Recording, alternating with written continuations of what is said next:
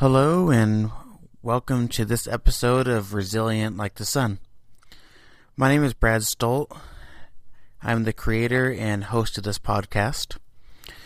So, I just want to share a few things about this podcast so you can have more of an understanding of why I created it and the direction I'm planning to take it.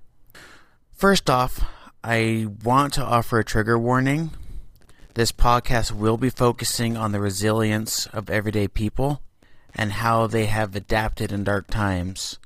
So, there will be experiences shared that may include challenges such as suicide, abuse, medical illnesses, death, and so on.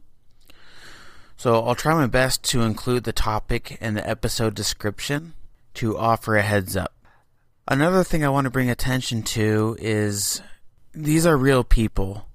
The stories I share with you, whether my own experiences or the experiences of others, are real. The guests that take part on my show are real, authentic people like you.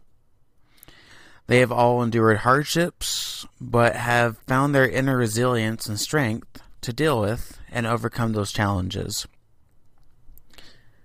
The last thing I want to bring up is that one person's struggles may seem insignificant to others. It may cause others to wonder why those individuals sharing their stories can't just get over it or that they are just complaining about first world problems. I want this to be clear. No challenge makes that individual less important than someone else. This is a community of strength builders, of cheerleaders, of people who celebrate the achievements of others and offer a hand to those who are in despair. We lift each other up and show the true strength of our resilience. Now that I got those items addressed, I would like to kickstart the podcast by sharing one of my own experiences. Uh, this one has caused me a lot of grief in my life. So I was born with damaged nerves in my ears, and as a result, my entire life I've had profound hearing loss. From the moment I was a baby up until now in my 30s, I've always struggled to hear what people were saying to me. And that caused a lot of self confidence issues in my life, a lot of heartache, a lot of grief. And I remember just being so embarrassed by it. Now, I remember several occasions that I would fall to my knees and, and pray to God and say, Hey, please fix my ears, make me hear. And I would pray over and over and over again. And for lack of a better description, I felt like my prayers were falling on deaf ears. and, you know, I, I dealt with these issues all through high school and college. And I actually, at one point in my life, I found myself losing my hearing completely for about two weeks or so. It just randomly zap was gone I was distraught. I was scared. Honestly, it made me cry a lot. I was worried I wasn't going to get any of my hearing back, what little I had of it before. And in those two weeks, I relied heavily on the friends around me to help carry me through that and my family and and I continued praying to God, my hearing's gone. Please please bring it back.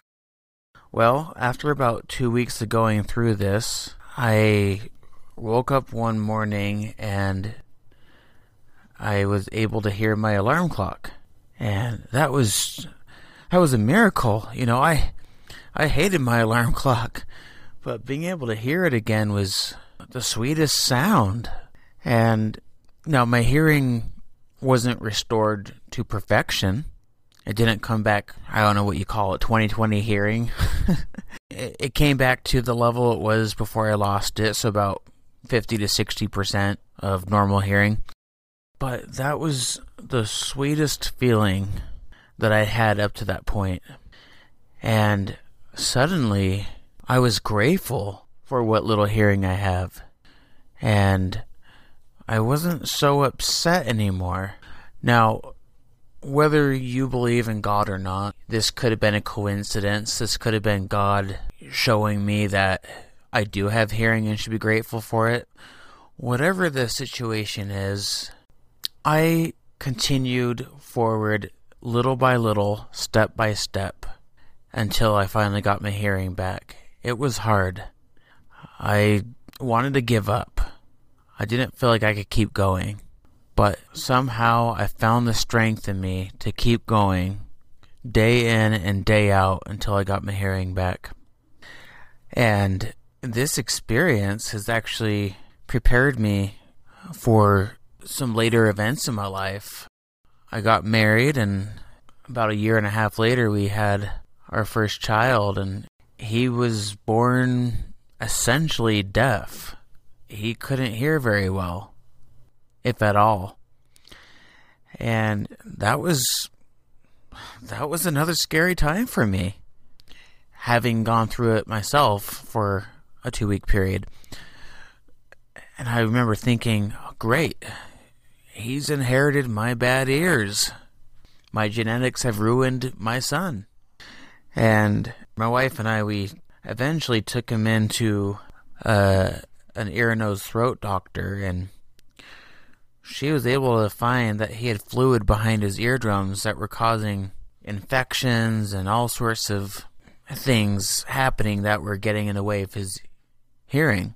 So she put him under surgery, drained all the fluid, put some tubes in his ears, and lo and behold, his hearing came back. It was it was an absolute miracle. And he does have perfect hearing now.